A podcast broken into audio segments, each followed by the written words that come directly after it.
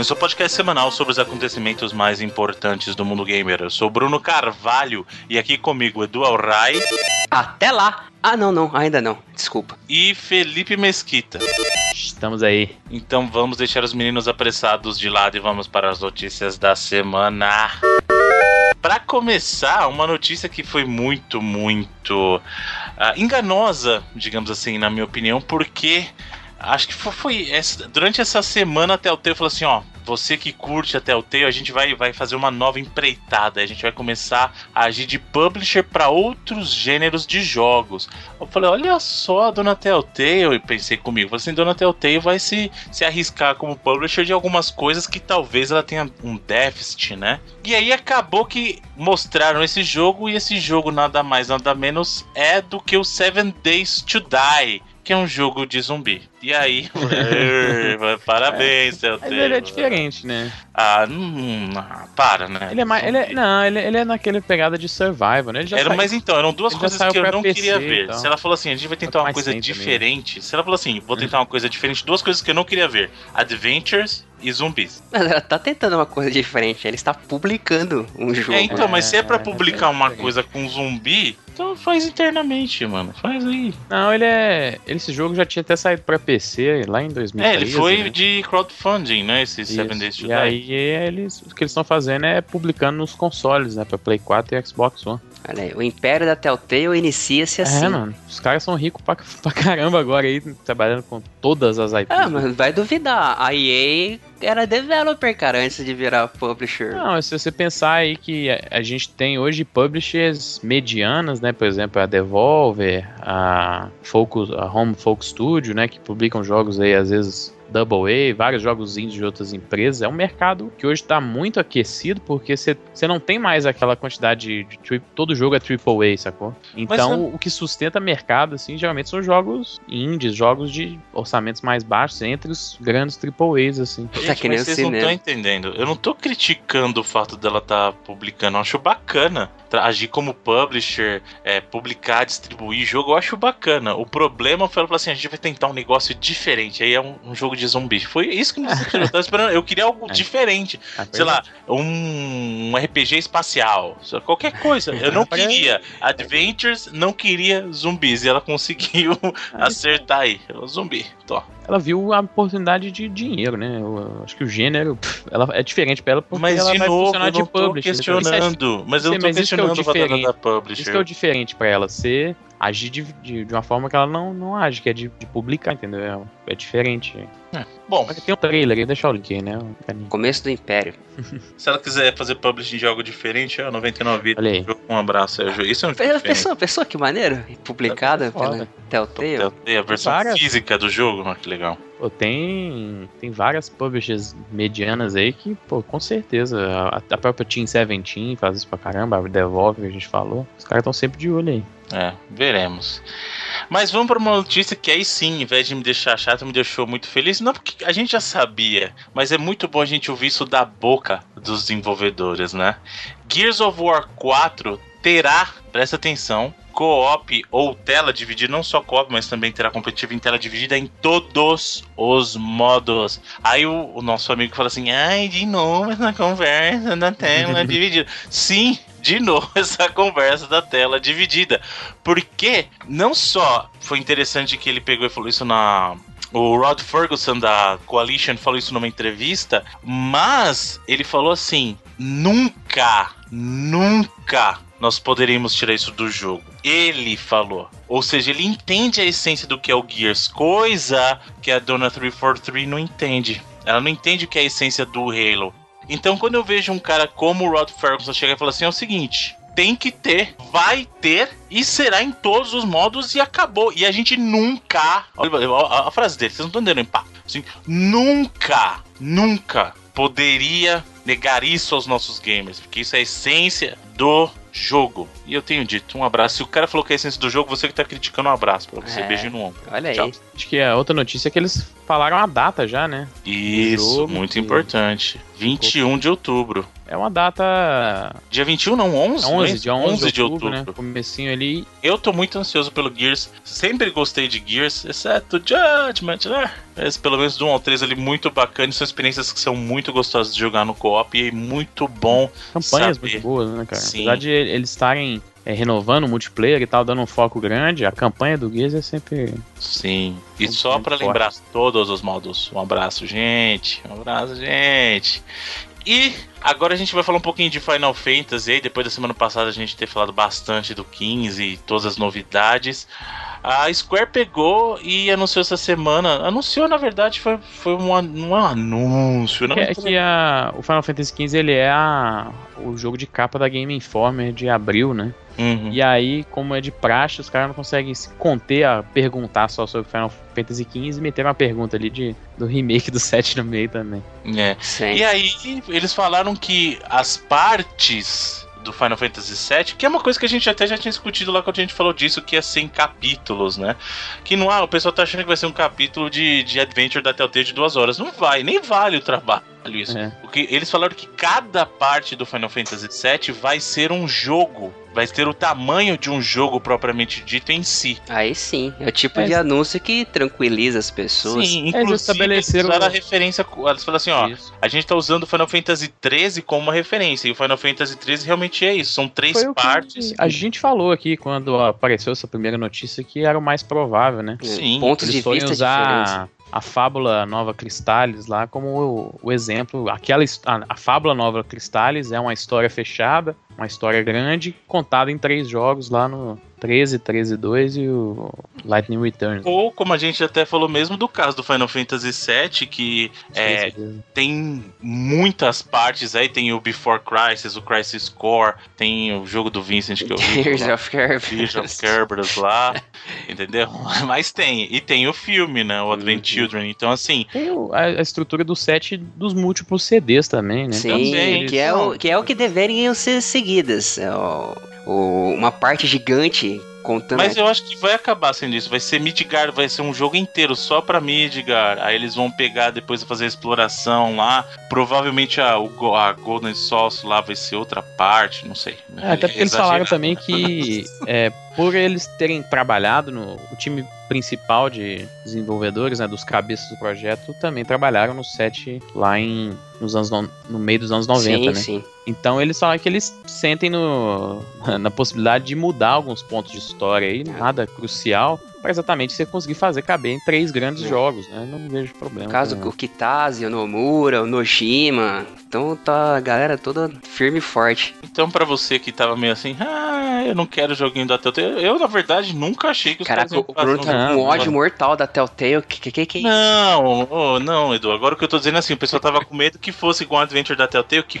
uma horinha, duas, morre o capítulo, Aham, entendeu? sim. Mas o, Eu nunca achei que fosse isso. Algo um que já- duas, jamais. algo que já comentaram, principalmente sobre Midgar, é que na época do Final Fantasy VII, Midgar, teoricamente, teria um escopo gigante em relação ao que eles colocaram no game, que já era muita coisa pra época. E hoje eles trariam à vida toda essa ideia que teria pra cidade, né? Até por comparação, se você compara Midgar com outras cidades dentro do próprio Final Fantasy VII, ou se até se você compara com setores que apareceram lá no Crisis Core, você nota que tem muita coisa que pode ser feita lá, muita coisa que pode ser contada, e nessa você já pode criar diversos side quests envolvendo as pessoas da cidade, tem muita coisa pra se aproveitar. Só a maneira de se navegar no jogo já amplia, porque pensa o seguinte, a gente via Midgard de cima, né? Então a coisa de você andar pra um ponto pro outro é muito rápido. Agora imagina que eles vão ter que construir a cidade toda, e aí caminhar naquilo não vai ser percorrer uma, uma distância numa reta. Você vai ter que correr- percorrer aquelas ruas Pegar o é, de trenzinho. uma maneira diferente, é. Então, só o fato do mundo ser todo construído em 3D já muda isso, né? A navegação em si vai demorar mais pra você andar pela cidade. Outra coisa, você colocando as CGs desse jeito, lembrando que as CGs do Final Fantasy VII eram bem mais simples, quando tinha CG. Agora, provavelmente, diálogos importantes eles vão fazer, não CG, que eu digo cutscene, né? Então eles vão fazer cutscene né? pra discutir tudo, entendeu? Então vai, por natureza, mesmo, vou, vou- colocar bem em termos cru, mesmo, me- termos crus, mesmo se eles pegassem só o jogo e conseguisse transpor para um mundo 3D e fizesse exatamente a mesma coisa que ele era. Por si só, isso já ia demorar mais pra navegar nesse mundo, né? É que Só Midgar já daria um jogo completo por si só. Sim. Que é o que eu acho que o primeiro jogo vai ser. De verdade, eu acredito que vai ser Midgar o primeiro jogo. Ah, seria justo também. Cinco partes, vai, vou aumentar um pouquinho. Cinco? Não, cinco não dá. Vai, cinco não, aí não. Não, pô. Três tá, Três tá bom. Três? Então, bom três, tamanho, beleza. Fiquemos em três. Três, três acho que não dá nem pra sair tudo na mesma geração, se bobear aí, porque. Ah, se for o fluxo de Final Fantasy aí. Hum. O fluxo da Square, né? Quatro, A quatro. Square do Japão, não é muito. Quatro é muito. Quatro, Eu a- três não Eu sai, acho quatro três, não exa- sai eu nem. acho, eu acho três até exagero, assim. Não sei se cabe três também. Pode ser Midgar e o resto. É, também acho que pode ser só dois aí, mas. Caraca, Midgar e todo aquele. ah, ah, 10 horas de jogo e as 60 horas que foram posteriores do Tem jogo depois, original. né? Isso aí. Bom, seguindo em frente, Doom, que inclusive é um jogo que eu estou aguardando bastante também, terá um beta aberto, que é importante. Eu gosto de betas quando são betas abertas, porque aí você não tem que ficar condicionado a comprar uma coisa que você não quer pra ter outra, ou pra, ah, faz o pre-order e você tem acesso ao beta. Não. Até porque o Dudum, ele rolou o beta fechado essa semana, né? E é uma das condições pra você participar dele é ter feito o pre-order do Wolfenstein New Order que saiu lá no começo de 2014, né? Então o beta rolou quase dois anos depois do, do, do Wolfenstein ter saído. E aí você vê, a galera que fez esse pre-order há dois anos atrás, finalmente Ganhou alguma ganhou um, um dos bônus aí, que é jogar o, o beta fechado do Ah, do antes tarde do que nunca. A gente costuma dizer que colocar beta aberto é porque a desenvolvedora tá com fé no produto. Pode ser que dê muito certo, que eu acredito que será o caso do Doom, ou pode ser que dê muito errado, como foi o caso do Battlefront. Não, não sei. eu Acho, Eu acho que o Battlefront Deu errado, enganou rapaz. bem no beta, na Ele não verdade. deu errado, ele não vendeu 3 milhões de. Mais, agora já mais do que isso, né? Eu acho que ele não deu deu errado, bem não. Porque ele conseguiu enganar o pessoal no beta, isso sim. É, foi o beta mais bem sucedido da história da EA e o jogo Então. foi pra vender mais de 3 milhões. de- Exato, mas- Cara, mas eu não tô dizendo deu errado como venda, tô dizendo deu errado como jogo, porque o jogo é um erro, querendo ou não. Ah, mas o jogo tendo.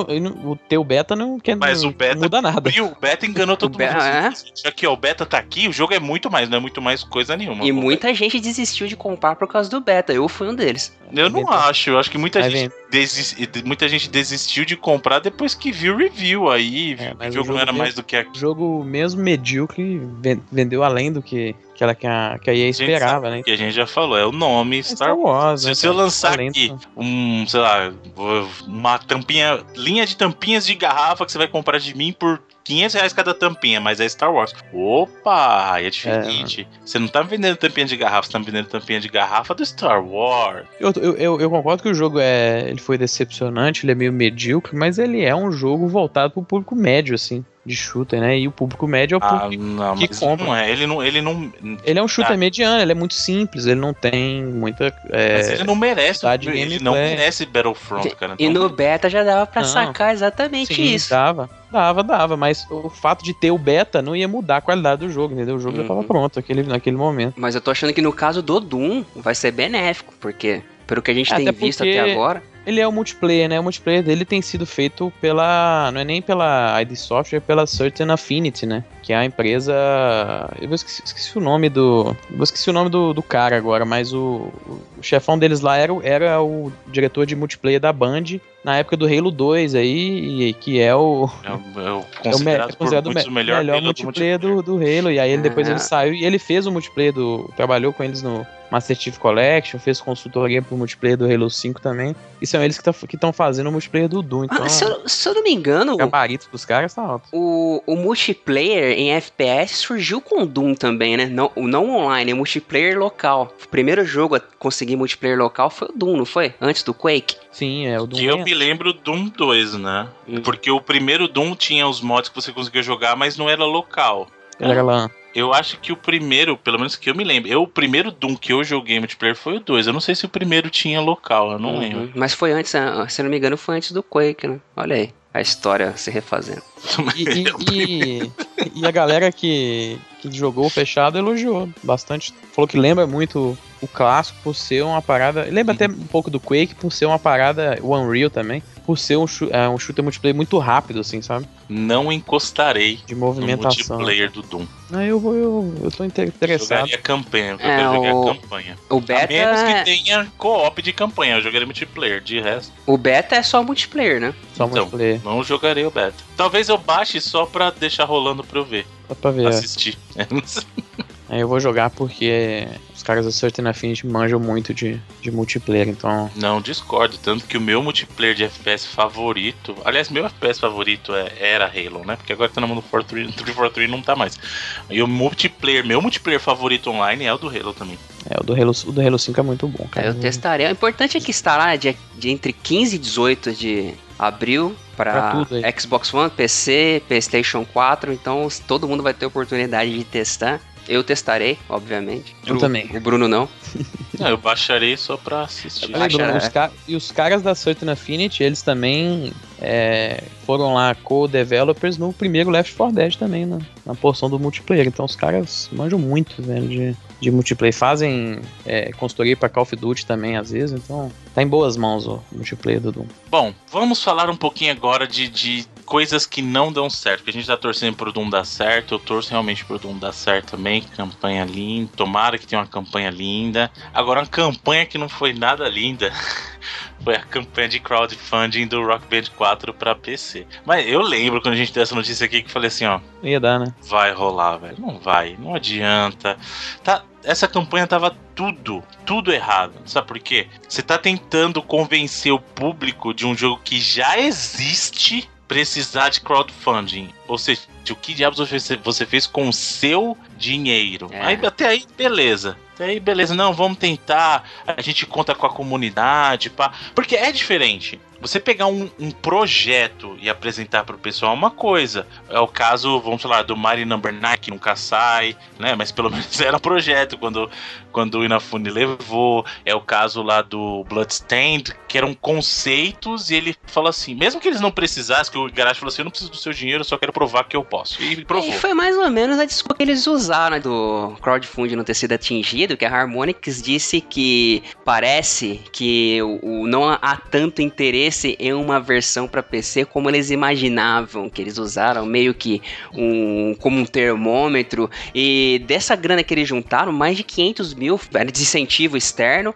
e o pouco que arrecadou depois era de backers, e faltou mais da metade, e eles ainda iam colocar mais 500 mil dólares em cima do jogo, que seria um port não feito pela Harmonix, inclusive. Ou seja, tinha tudo pra dar errado, né, cara? Era muito alto, né? A pedida deles, mais de um milhão de dólares, cara, pra um porte de um jogo. Pra fazer um port, é isso que um eu falei. porte do, do É um jogo que existe. O É, jogo de já existe. de um jogo que não foi esse hit todo, assim, não foi a volta triunfal dos jogos rítmicos aí, não, entendeu? Ele, ele chegou a aparecer no NPD, mas também porque ele é praticamente a única forma de você comprar o jogo, ele é, hoje é físico, né, por causa da guitarra e tal. Até tem como, como você comprar ele digital, mas a maioria da galera ia acabar comprando físico. Mas. Sei, eu não sei se é uma desculpa, uma desculpa esfarrapada deles, não. Acho que é, realmente não, não tem demanda, né? Então não vai rolar. É, mas querer jogar pra cima das pessoas e não É, dessa. isso- isso é- Ah, isso é realmente jogar pra é- galera. Olha isso, foi por causa de É, vocês. ele falou, é, vou- claramente vocês não querem, né? Você falou tipo isso. É, realmente, ninguém quer. Assim, não tem demanda pra isso. Então, infelizmente, não vai rolar. A Ramones está numa, numa fase meio ruim. É, aí, né? os jogos, o Bruno tem, tem razão de coisas que ele tem dito aí há um bom tempo. Esses jogos de guitarra, porra, já era, né? Oi, cara. Guitar Hero já. tá mandando o nego embora lá, o. Não deu- Não deu tempo de voltar, né? Assim, da galera sentir saudade, né? Eu não quero jogar o jogo de guitarra, eu vou e ponho o Rock Band 2 lá no 360 mesmo e boa. Vou pegar e comprar o Rock Band 4 pra quê, rapaz? Tá maluco. Bom, olha só que notícia legal da Square. Mas fala assim, Square Ninja, Square Marota, Square do coração. Aí você lê a notícia assim, ó. Novo Kingdom Hearts. Aí separa um minutinho. Novo Kingdom Hearts. Unchained X. Aí você fala, pô, novo Kingdom Hearts Unchained. Ok. X. E esse jogo, na verdade, tá vindo para território americano, só que esse jogo é um novo Kingdom Hearts de verdade? Não. Ele é um Kingdom Hearts para os consoles? Não, Não. É um Kingdom Hearts para onde? Pra mobile, né? E ele é inclusive free to play, que não é uma parada que a Square costuma usar tanto.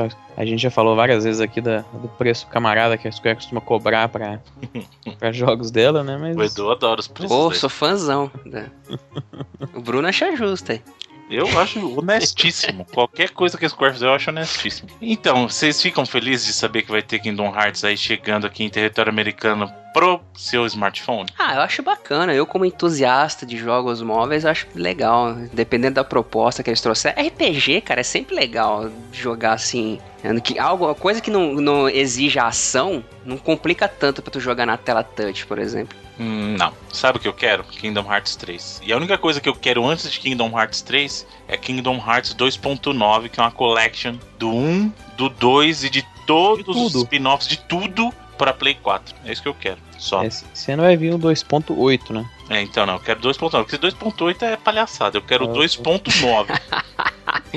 tá parecendo carro, né? Que é a coletânea de uhum. tudo pra eu poder jogar, me preparando lá pro Kingdom Hearts 3. Poder jogar não, pra eu poder rejogar. Porque eu já joguei lá na época do Play 2, eu quero rejogar agora é que, pra chegar Kingdom Hearts é, é foda, porque além do, da, da, loucura de, do plot, né, da história, do, do Nomura, dos nomes, eles têm uma dificuldade de licenças também para poder lançar esses jogos, que é... Por exemplo, uh, Kingdom Hearts tem lá o 1.5 e o 2.5 HD, né? Que são muito bons para quem PlayStation não jogou. 3. Ele não tem digital, por exemplo. São dois jogos que não têm versões digitais por conta de licenças aí. Acho que a gente já falou isso. Eles têm uma. Quando eles desenvolveram o jogo no PlayStation 2, eles tinham uma quantidade de, de, de assets, de, de ends aí que eles usaram, que aí tem uns, vários problemas de licença que esses jogos, por alguma razão aí, não, não são distribuídos digitalmente, né? E hoje eu acho que, por exemplo, para PlayStation 4 e Xbox One, você não, você não tem a opção de lançar só um jogo em formato físico. Todos os jogos têm que ter uma, uma, uma versão digital também disponível. Então, se tivesse problema de licença, não sei como é que eles fariam para lançar no, no Play 4 aí, também no Xbox se tiver demanda. Mas também, pô, eu gostaria pra caramba também de poder jogar tudo no, no console novo. Sim. Inclusive, para quem não, não sabe, o 2.8 tem, na verdade, uma side story desse Unchained X, né? Que é o Unchained tem, é, X Back Cover. É, na verdade, ele é um. Ele é um, um, um, É um vídeo, né? Ele é tipo um filme animado, né? É, não é nem jogo. Ele é exatamente o jogo. O que o... Aliás, esse, o 2.8 2.8 ele vem o. safadeza assim que você tá de sacanagem com a minha 2.8 ele vem o, o DDD, né? O Dream Drop Distance, que era do 3DS. Uhum. E ele vem lá o 0.2 lá, Birth by Sleep, que é, uma, é um capítulo novo, né? Ele é uma prequel do 3. E vem o, o Unchained Black lá, que é um filme animado. Então, ele é meio safado mesmo, assim. Mas é, a gente chegou a falar isso lá na época que ele foi anunciado lá na TGS, né? Ele é uma safadeza. mas, mas... provavelmente eu vou jogar também. Então. o Unchained X ou 2.8? O 2.8, muito Não. por conta do, do 02 aí, Sleep aí. O 2.8 eu vou pular pra quantidade 2.9. É, se vier tudo, tudo no 2.9, então, com certeza é uma é parada mais É uma opção melhor, na minha opinião. Eu vou jogar um Anti-Index. Tudo bem. Vai pagar o preço alegre? Não, é free to play, pô. É free to play, pô. É verdade. Aí sim pra você é justo, né? pra você o preço tá justo, então. O free to play é honestíssimo. Ah, então tá bom. Mas não Vai chegar lá, tem, tem otário coin pra cacete. Né? Ah. É, você vai querer caminhar. Opa, é. rapaz.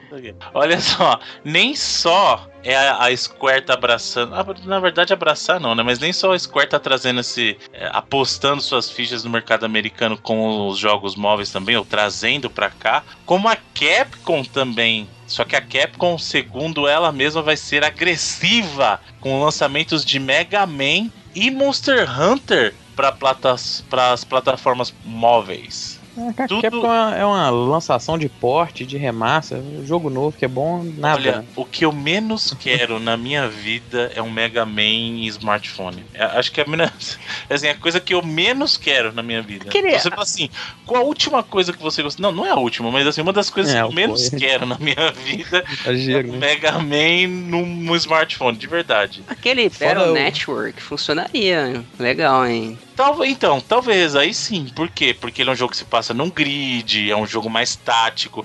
Agora, Mega Man por essência, jamais. Os clássicos, por exemplo, também acho que não funcionam porque eles têm que ser tão precisos, né, na, no, no esquema de plataforma, até nos chefes, Uhum. nos, nos- castelos, principalmente. Então, se é pra fazer como se. Tudo bem, se deu um bom exemplo. É pra fazer o Battle Network, beleza. Aí funciona. Agora, Monster Hunter, por exemplo, eles vão fazer o quê? Vão transformar num jogo Tactics também? Vai transformar no. É, Monster Hunter é Match difícil, three. né? Até porque.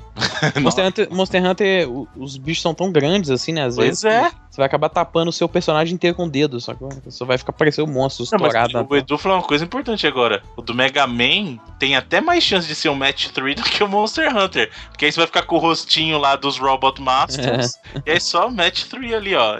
Candy Crush do Mega Man. Uhum. Mega Crush. A fazendinha do Monster Hunter. É, pode ser os também. bichinhos. Aí, aí, é o Monster Rancher, né? Monster Ranch. Aí é o outro jogo. Monster Ranch é outra Monster- coisa. Monster Hunter. Monster, olha aí.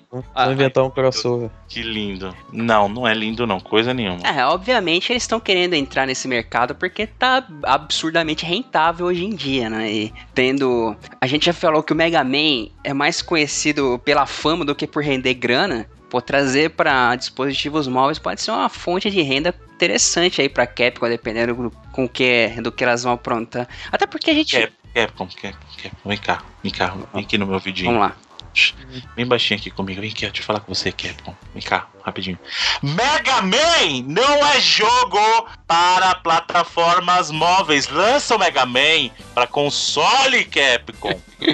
Ah, lan- lan- lançou, né? O Collection aí. o- Aham. Não, não, Vegas. não vou dar. O, Na boa, na boa. A, a Capcom precisa fazer jogo novo. Os caras não fazem nada, mano. Os caras só ficam lançando Mas não remaster. tem grana pra fazer jogo novo. Não, mas não Ah, se fazer vira, um mano. Mega Man novo? Pode, pode também, um mas se for, se Onimusha for novo. novo, pode. Não pode? De- depende dos outros, né? Vamos ver. É bem provável aí que a, a Capcom Vancouver, que fez os Dead Rising da vida, então, eles vivem falando aí que tinham vários muitos projetos, estão contratando o diretor criativo tem anos aí. Vamos Acabei ver se, se pensar sai alguma coisa deles aí. Capcom podia fazer um jogo de mundo aberto do Capitão Comando. Caraca. Tipo, Show. é. Show. Não, lan- lança os trem, lança lá o Deep Down, que a gente viu lá na, O, no, no review event do Play 4 e nunca mais veio depois. o Captain Commando foi o primeiro mascote da Capcom, né, cara? Antes de ter jogo, inclusive. Uhum. Ele vinha nos manuais da Capcom e tal. Exatamente. Apesar do pessoal enganadamente dizer que é por causa dele que o nome é Capcom e não. Na verdade, ele tem esse nome de Captain É, por causa de Capcom. É É. o oposto. Uhum. Exato, então. é porque ele, ele era meio que o, o host dos jogos nos manuais da Capcom. Isso, exatamente. O cara que apresentava os jogos. Capcom vem de Capsule Computer, né? É. Reza, a reza a lenda. Até alguém desmentir também, porque essas coisas de nome de tudo É é. Dragon Ball, né? É- É, exatamente. Mas aí, Capcom. Lan- Lance jogos novos, que Capcom. importa. É, lança jogo. Fica só no Street Fighter aí, não. Dependeu dos outros pra fazer E- Street Fighter. Até. Street Fighter, não sei se vocês chegaram a ver, o Yoshori Ono conversou com a Game Informer sobre eles É. subestimarem o poder Olha das aí. pessoas O que querem player. jogar single player no Street Fighter V. Subestimou o single player, É. Se ferrou, não vai, não vai vender os 2 milhões e meio lá que queria. Aliás, já passou, era até dia 31 de março. Vamos ver aí na, no balancete fiscal próximo deles aí. Que realmente o lançamento do Street Fighter V ficou feio aí. Foi o jogo novo que eu tô falando aí, mas não. tipo, mecanicamente todo mundo elogiando, é o melhor jogo, um dos melhores da série e tal, mas ele veio ralo de conteúdo aí, igual a gente já falou. E vai vir agora modo single player, que isso que vão ser bem legais, história e. É, agora eles vão ter que se. É, eles, já, eles já tinham prometido conteúdo single player depois, Uhum. mas Mas, impressão. cara, é admitir, né? O engraçado é admitir e É falar. isso. Não, a gente achou que single player não era tanto assim, mas toma aí. O dano já está feito. E a, a, a Capcom, principalmente a Capcom, tinha uma chance. Tem, tem um ditado que diz que você só tem uma chance pra dar a primeira impressão. E é verdade. É. E a Capcom tinha muito pra provar, principalmente que, principalmente vindo do Street 4, que teve Street 4, Super Street 4, Vários Street. Ultra Street 4, Street 4 Arcade Edition, Ultra Master Blaster Burst Edition do Street Fighter 4. E o pessoal já tava meio assim por causa disso. Nem- Tinha muita gente que falou assim: eu não vou comprar a primeira versão do Street 5, eu vou esperar sair a versão final, que vai estar tudo lá, né? Já tinha isso contra ela. E ela me lança um jogo sem arcade, sem modo arcade, sem modo arcade. Porque a galera de, de, de jogo de luta não quer modo arcade. Quebrou a cara. E aí você vai falar assim: ah, mas no- lá na, na galera de competição, a gente já falou isso. Tem muito mais gamer casual no mundo do que gamer de competição, gente. Ah, isso é. Ah, mas faz sucesso na Ivo. Parabéns. Só não vai vender o jogo. Então ele vai fazer o sucesso do mundo lá na Ivo e vender, que é o que o jogo precisa fazer, não vai vender. Paciência, ué, legal. Você vai poder assistir um campeonato de um jogo que não vende. E isso, na verdade, só desmotiva a Capcom a fazer um próximo. As pessoas têm que entender isso. A empresa não vive da Ivo. A empresa vive de venda. É. Vive de venda, não da Ivo. Vamos ver, eles querem que eles sejam uma plataforma aí durante vários anos. Muito pelo que o Edu falou, que eles não têm dinheiro, né? Então eles não. Não, mas já, cara, de verdade. Dá pra sair consertando. A primeira impressão é só uma chance é, que você é, tem. Agora, mais ainda, essas pessoas têm inclinado a esperar pra 2017 a versão final. Ah, lá em 2017 é a versão final com todo mundo liberado já. Que é, que, que é, o que eles tinham falado que não iam fazer, mas vai saber, né? Depois mas vai do... ser. É, pela história. O Bruno depois, falou desse. Depois da recepção, né? Dos números que teve, não dá pra ter 100% de certeza que eles não vão fazer. É, isso. mas o Bruno falou de Street Fighter 4. Street Fighter 4 só seguiu a tendência que vem desde lá do 2. O 2 acho que é o que se marcar o que mais teve versões. Não, né? não, mas o 2 é diferente porque o que aconteceu no 2? Oficiais, versões oficiais mesmo, foi o que? Foram. Foi, tudo bem, World Water, Champion Edition, Isso, é, Hyper Super Fight, Edition, Super Street, Super Street X, Hyper Street. Foi. Não, o Hyper aí, aí tá vendo? É que a gente tá. Por isso a gente tem calma, calma. Mas, calma. O que acontece? O Street Turbo e o Hyper são versões de, um mes de uma mesma base, por exemplo, certo? O Hyper e o Turbo são versões de uma mesma base. O Super, beleza, aí sim é uma nova versão. O Champion tinha os chefes e os golpes novos. Sim, então na verdade até eu vou, vou dar, vou dar um desconto pra Capcom nessas versões. Nessa época não tinha DLC. Não tinha DLC. E Street Fighter Sim. 3? Que tinha DLC de paletes de paleta. Não. De, de Calma, não. O Street Fighter 3 precisava de um upgrade. O Street Fighter 3 só virou jogo de verdade. No Third Strike. Third Strike. Ele precisou. Entendeu? Ele precisava, porque senão ele ia se perder. O Street Fighter 3 virou o que ele deveria ter sido no Third Strike. Entendeu? Eu concordo com você. Realmente, esse histórico da, da Capcom com o Street Fighter sempre existiu, mas aí a gente vivia um outro contexto que era o que o Felipe falou. Não tinha DLC. Ele tinha que. Se ele quisesse atualizar o jogo, ele tinha que lançar um jogo novo. Agora, o que a Capcom fez foi o seguinte: eu tô te vendendo um jogo, vou te vender um monte de DLC e daqui a pouco eu lanço o jogo completo, tá? E você, bestão, fica aí gastando 100 dólares em vez de comprar a versão nova por 30 teve depois. versão do Street 3, mais, pra mais recentes, que os caras botaram os DLCs, lembram? Eu acho que isso não. Tinha DLC nas versões que saíram, porque saiu pro Play 3. É, eles, eles colocaram roupa diferente que era só um palette swap, cara. Era só a cor que era diferente e vendia como. Certeza, isso, cara, eu não lembro. Não, eu acho que você não tá confundindo com o 4, que o 4 é que tem isso aí. O, o 3 tem. Eu realmente não lembro do 3, até porque cor de roupa pra mim. Eu vou pagar assim, vai, vai é. esperando aí. Vai esperando. Um jogo que é safadíssimo. Adoro o jogo, mas jogo safadíssimo pra te vender roupa é Dead or Alive. O jogo que é safado. Os Inclusive, caras têm. A Tecno falou que a versão lá gratuita passou de 6 milhões de downloads já. Não, o jogo, gente, ele tem season de roupas para te vender. É. E, e, não é barato. Tô vendo aqui, foi em 2011, para, na PSN chegou a lançar D DLC Color Pack for Street Fighter 3 Online Edition. Nossa, parabéns, né? A Capcom tá de parabéns mesmo. Tá aí, né? Não é à toa. O pessoal, gato escaldado, tem medo de água fria, Capcom. Aprende. E outra, hein? Ela tinha um histórico que, na verdade, o pessoal se importava com o modo história assim, porque o Mortal Kombat foi, foi muito bacana no reboot, foi. Mas uma das coisas que o pessoal gostou, inclusive, foi justamente a campanha, porque ele deu uma mexida no canon do, do Mortal Kombat, né? E que foi um, inclusive, do, do primeiro lá, o reboot mesmo. Eu gostei muito do que eles fizeram. Fizeram um resumão do 1 ao 3, modificando algumas coisas, eu achei fantástico. a casa, né? Sim, então fica a dica aí. Eu acho, só acho que o dano já está feito. Você vai colocar, mas que o pessoal que tinha te dado essa chance de primeira não vai voltar tão cedo, não vai. Eu acho que muita gente vai esperar o, o Super Street Fighter V aí. Ou se esperar mais, vai ter o Ultra Master Blaster Pack Championship Edition of Universe. É. Muito bem, gente. Ubisoft, é, essa é importante, de um certo modo. Ubisoft na verdade, ela registra. Registra verdade, isso é estranho. Porque ela já era detentora da marca do Beyond Good.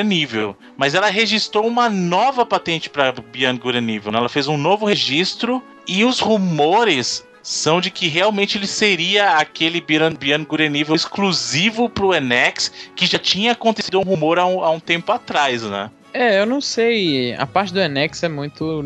Tudo que envolve o, o Enex da Nintendo é muito nebuloso, né? Mas a, a possibilidade de vir o Beyond Good Evil e ser revelado esse ano E3 pra mim, eu já, já até falei aqui no programa, eu acho muito grande. Aham. Principalmente por conta daquele esquema das empresas quererem apostar sua moeda no fator nostalgia lá, que foi o que a Sony fez na E3 ano passado. Né? Então, mas eu, eu concordo com você, eu acho que tá muito na cara que vem um Beyond Good Evil 2. É, o jogo foi anunciado, né, lá em 2010, Sim. não, 2007, e foi inclusive as mecânicas de parkour lá do primeiro dele passaram pro Assassin's Creed e tal. Tem uma parada que tá no limbo aí tem muitos anos e o e estaria na mão do Michel Ancel, né? E como ele, inclusive, tá fazendo um outro jogo com o seu outro estúdio lá, que é o Wild, ela vai lembrar aquele, dele lá na Paris Games Week, o jogo que ele tá fazendo junto com a Sony, é, eu duvido que ele esteja trabalhando em algo que seja uma nova IP na Ubisoft. Uhum. Então é provável que seja uma sequência, seja o Rayman, que ele vive fazendo lá também, mas que não vendeu muito bem o, o Legends, lá vendeu abaixo, né? E acho bem provável ser o Beyond Good and Evil assim, a gente vê o jogo na E3 esse ano. Se ele vai realmente ter essa parada de Eu acho ser exclusivo, ser exclusivo do Enex, do Enex gente. A gente nem sabe que o Enex ainda ter, ter Você... suporte pro Enex, por exemplo, eu acho muito possível porque Isso. a Ubisoft sempre pula de cabeça nesses rádios assim, sem dó. A gente vê a Ubisoft aí fazendo jogo para VR e do, das grandes publishers é a única que fala de VR e tal. Ela deu muito suporte pro Wii U, fez jogos, fez até jogos exclusivos no começo. Nossa, cara, falando em VR, a gente falou da PSX lá, dos joguinhos, mas tem um trailer rolando na Steam de VR que tá lamentável também. Cada joguinho safado, viu, cara? É, e os lançamentos tanto do, do Rift quanto do, do, do Vive estão meio é. turbulentos aí, porque eles não estão conseguindo entregar, né, os, os headsets, né? Hum. Jogo de fritar ovo, pô, vá merda, pô.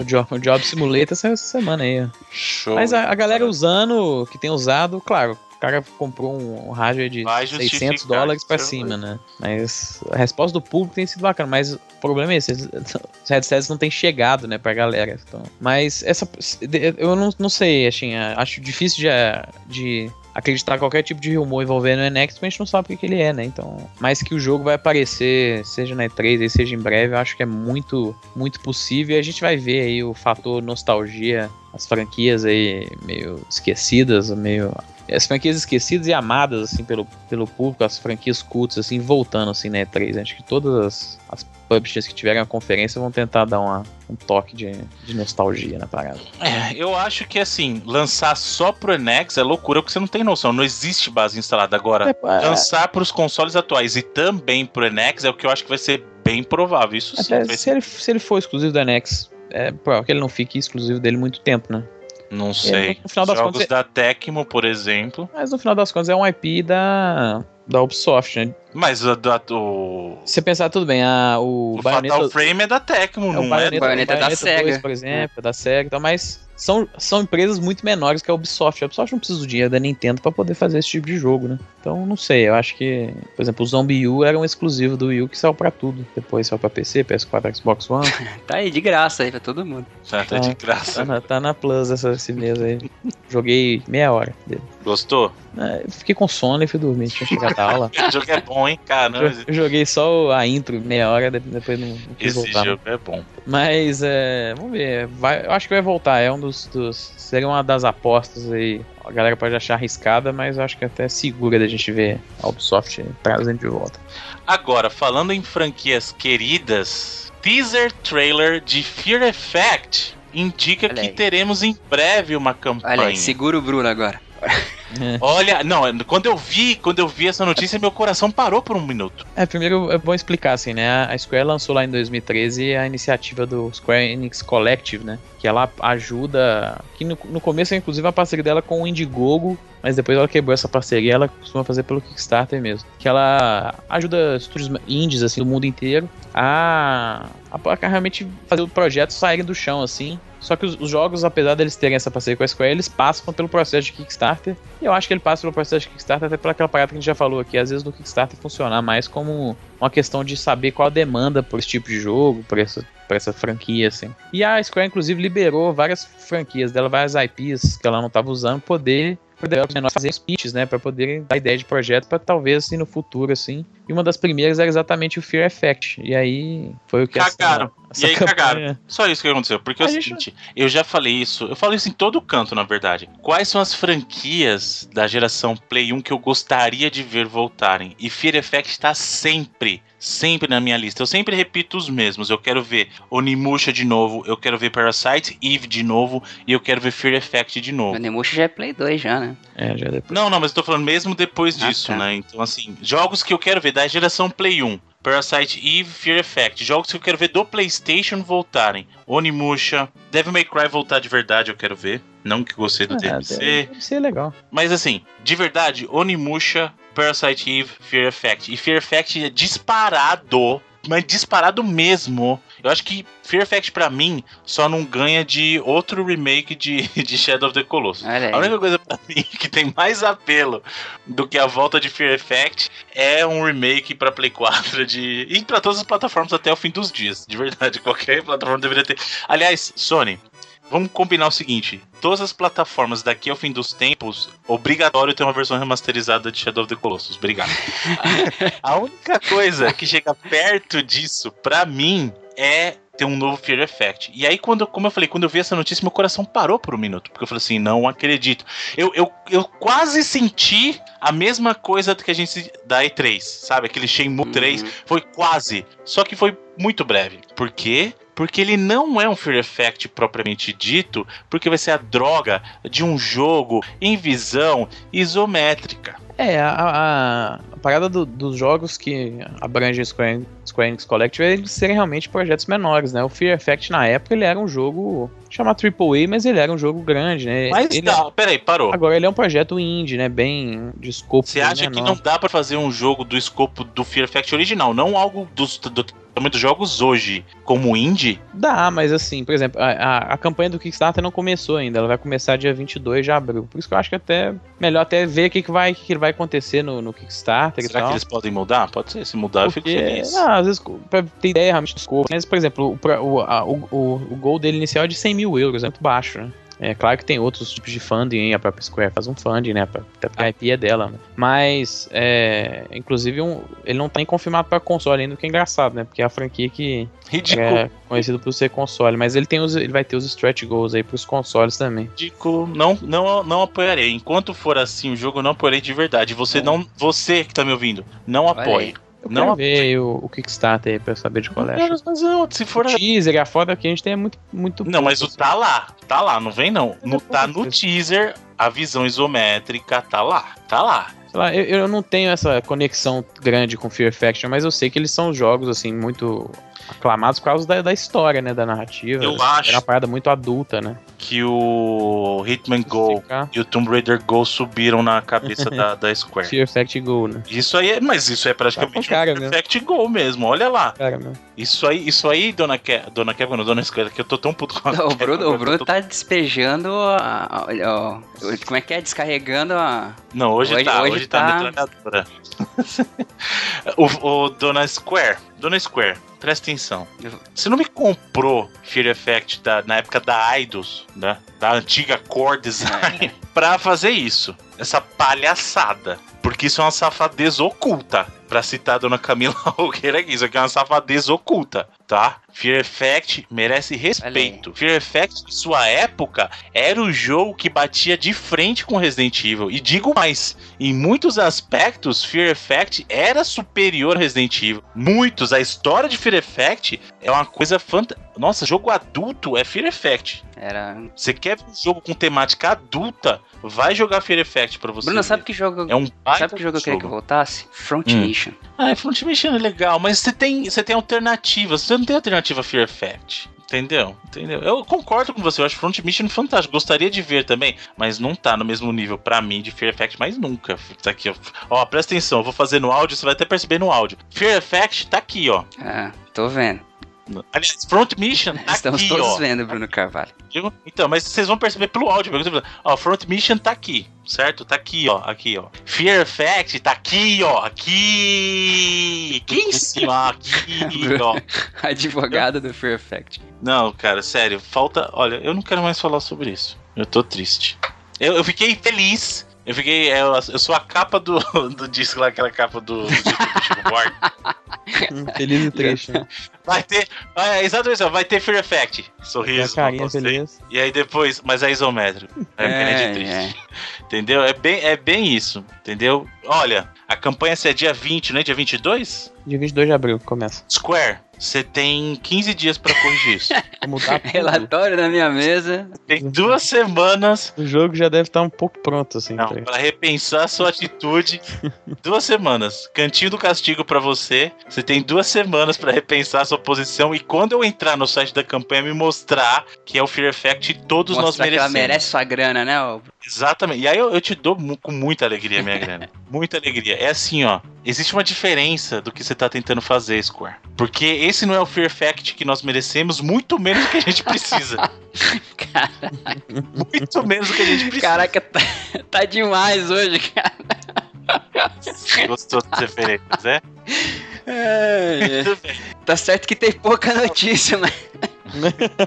A gente ganha, a gente ganha aqui no, né, nos ditados É. populares, nas referências, é assim que né? Muito bem. Trailer? Não é um trailer, é vídeo. Vídeo de gameplay de Mass Effect Andromeda vazou. E pra mim, É aquele negócio, né? A galera ficou muito animada pra ver alguma coisa. Tem o jetpack, assim, tem uma cutscene e, um, e uma tech demo mostrando o uso do jetpack e tal. Só que são. pa- é, Mas teve a galera que ficou decepcionada pelo visual da- do negócio. paia, Mas, bem paia. Não, mas, mas não é o jogo, gente. É uma tech demo, inclusive ela é de 2014, assim. Então. É, tem tempo. Não é pra julgar o jogo, ainda mais por 10 segundos de. E daí? Final Fantasy. XV é de 2006, mano. É, foi anunciado, né? O, o, Então, Andrômeda É, foi. não é aquele jogo mais foi também, não. então, mas olha como ele tá aí agora, bonitão, tá vendo? Não, exatamente. É mas eu uma... sempre acreditei. Não dá pra sempre julgar o jogo acreditei. por 10, por 10 segundos de tech demo, saca? De 2014 ainda. Então, é 3 aí, a gente vai, vai ver o jogo de fato, gameplay. Quanto- Quer dizer, não tá nada anunciado, mas eu tenho certeza, né? Porque o jogo tá, tá pra ser lançado no ano, nesse ano fiscal ainda, que acaba em, em março do ano que vem, né? E ele vai ser lançado né, nessa janela aí do, do começo do ano que vem. Então, com certeza, lá no, no EA Play, lá que substitui o, o evento da E3 da EA, a gente vai ver o gameplay de fato de Mass Effect Andromeda, que é um dos meus jogos mais esperados, cara, porque a galera da Será que é eles vão foda. tocar Johnny Cash de novo? Não sei, no trailer, né? Vamos ver. Seria, seria bacana. Aliás, nem Johnny, Cash é a versão famosa da música, né? Ghost Riders in the Sky, que a música é folclórica, velha pra cacete. Né? É uma da- das várias músicas aí de. Até antes de 1900, né? Que gravadas várias vezes. Muito bem, senhores. E aí vem a notícia bacana aí pro pessoal falou que a SEGA morreu, a SEGA não sei o que. A SEGA tá muito bem como publisher aí, hein? A SEGA, inclusive aí o, Felipe mencionou que no- ela ganhou o prêmio de publisher do ano passado, né? Do Metacritic, né? O Metacritic. Então assim, pra você ter uma noção, a SEGA tá se dando bem como publisher, hein? Não tem hardware, tá dando bem. aqui, ela publica pá. vários jogos bacanas, cara. Sim. Muita coisa. Sim, o conglomerado da Sega Semi, né? Ó, só alegria. E o que, que eles fizeram agora? Pra minha alegria, hã? Completar a aquisição da Atlus. Olha aí, Persona 5 da SEGA. Agora, Persona agora- 5, tá lá, Sega. a publicação de todos os títulos da Atos, da Atos e a Atos que publicava out- outros títulos de outras empresas também. Vai ficar tudo direto na mão da SEGA. Lembrando que a Sega já fazia isso, ela já publicava títulos da Atlus, né? Eles tinham, eles tinham uma parceria Ela, legal. ela, ela comprou a Atos em 2014, se não me engano, e aí foi. Só que O processo conglomerados grandes né? assim, é, tem, tem essa demora de ser. A própria quando teve a fusão lá, Sega Sammy, durou mais de um ano, né? Pra, pra ela poder sair de Sega pra Sega Sammy Holdings lá, né? E, inclusive, hoje, se você estiver ouvindo esse programa no dia que ele saiu, 7 de abril, é o aniversário de 30 anos da Atlus. Aê. Olha aí, parabéns. Tem franquias aí, Shin Megami Tensei, a própria Persona. Persona Show. Persona, Sim. melhor RPG de todos os tempos do Persona universo. 5 aí é um, um dos meus, acho do Bruno também, um dos jogos mais esperados desse ano. Sim, sim, muito. Enquanto isso, eu tô jogando muito Persona 4. Vamos ver se a gente vai receber no Ocidente esse ano também, porque vai que eles fogem com medo do Final Fantasy, né? Mas é bacana, a SEGA que tá faltando publicar um jogo do Sonic bacana, mas outros jogos aí ela tem sim o sucesso. Sabe É, uma né? coisa, uma Eu- coisa que eu não sabia? Pô, eu acho bacana assim quando você acha que não vai descobrir mais nada e de repente alguma coisa te surpreende. Com, quando a gente fez o programa recente agora sobre o Alex Kidd, que eu tava trabalhando na edição, e eu não sabia que ó, a voz Sega era anterior ao Sonic 1, né, cara? No Japão ela fazia parte de comerciais da, de propagandas, Nossa, eu fui né? descobrir, eu falei, eu falei, caraca, sabe quando as coisas fazem sentido de repente na sua cabeça? Porque os caras usaram acho que um, um oitavo, né, da memória do jogo do Sonic só pra Do colocar. Sonic 1. Aí eu pensei, caraca, só pra colocar aquilo, pra quê, né? Porque era algo que já existia antes, né, cara? Era icônico pro É, público aham, japonês. no, no ocidente que a gente desconhecia. Foi conhecer depois do Sonic. Pô, achei mega legal isso. Falando em Sonic. Mentira, não tem nada a ver com Sonic que eu vou falar agora. Na verdade, a Microsoft. Ó, ó, presta atenção, Sony. Presta atenção o que a Microsoft fez por causa dos seus rumores. Porque a, a- já- a gente já tinha falado isso antes que a Microsoft tinha mencionado algo, alguém tinha o Phil mencionado, Spencer, na né, verdade, que foi a comentou. É. É, ele tinha falado um papo meio parecido com o PS4K, PS4.5 Isso, lá. a ideia de se existir um, um, um modelo do Xbox One modular, que ele seria upgradeável, vamos dizer assim, né? É, mas ele mesmo fez questão de pular fora dessa E ideia. aí, então, exatamente. Qual que foi? Presta atenção, Sony. Presta atenção que a Microsoft fez. A notícia, o, quando o Phil Spencer falou, ninguém deu muita bola. Falou, ah, legal, engraçadinho. Agora, a Microsoft viu as proporções do que o, Play- o do Play 4K tomou, Sony. E eles foram primeiro a falar assim: eu não tenho nada a ver com isso aqui, isso aí é baboseira. Tem nada de Xbox One Xbox modular Next, aqui, não. né? Não tem nada de. É, Não tem negócio- Xbox Next, Esse não tem do Next nada. aqui no, no, num currículo lá do, do LinkedIn do, do cara que trabalhou pra Microsoft, ele tinha lá, trabalhei com questão de lançamento de, de plataformas como o Kinect, o Xbox One, Xbox Next. Só que aí a galera O cara "Ué, que que é o digitou Xbox Next, errado né, no currículo existe?" lá e virou. O que, que é esse Xbox Next, né? Que ninguém sabe, já, a galera já achou que seria um. Ou uma plataforma, uma parada mediana aí, ou um próximo Xbox, É. já de, de fato, né? É, o pessoal Mas- especulou, a maioria era justamente ou é o próximo, né? Justamente o Next, né? Xbox É, Next. Faz sentido. Next, é o NX. Next, É o Ele NX. seria, ele seria É o NX. Xbox and X, né? É o X, X and X. Mas, ou o pessoal tava especulando também que esse Next seria justamente essa plataforma mo- modular. E o pessoal falou assim, não, tem nada disso, não existe nada de Xbox Next, isso aí foi um erro, não tem nada de Ele- ele plataforma era- modular, não tem nada. Ele- o Xbox Next, na verdade, era um codinome interno pra eles pra, pra produtos aí. né? Até na- acho que ele era até o Xbox One ou. Eu não sei nem se era de, de hardware, eles não, eles não fizeram questão de falar É direito. todo né? pro- protótipo Mas de hardware um- das empresas normalmente tem um, um nome código né? de, pro- de produção e tal. Agora, gente, A Microsoft, inclusive, são, costumam ser nomeados em cidades do Nordeste aí, né? é, O Kinect era Natal, o Xbox One era outra cidade também.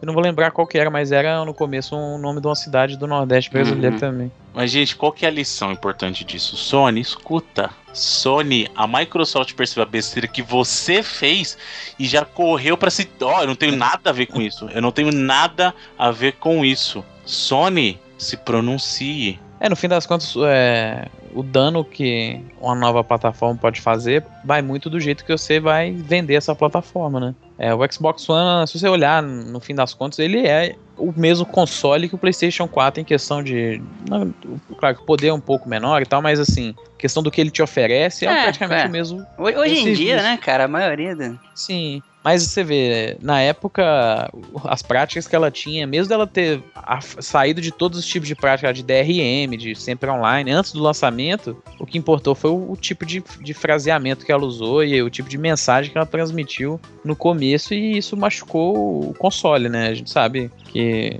uma das grandes é, razões do PlayStation 4 estar tão à frente é o erro da Microsoft no começo da geração, né? Não exatamente é. o, o PlayStation 4. Então vai, Agora, será O que a impacto- gente está vivenciando o momento da virada? Ao contrário, né? O impacto negativo do possível PlayStation 4K aí, que eu acredito que vai acontecer, é, vai ter muito a ver com o tipo de, de, de mensagem que você vai transmitir, né? E se você puder transmitir essa mensagem o quanto antes, Ó, realmente é, Ah, é, é Felipe, muito desculpa, interessante. cara, mas pra mim não, não tem mensagem diferente do que o 40 milhões de pessoas que compraram meu console. Banana pra vocês. Pra mim a mensagem é essa.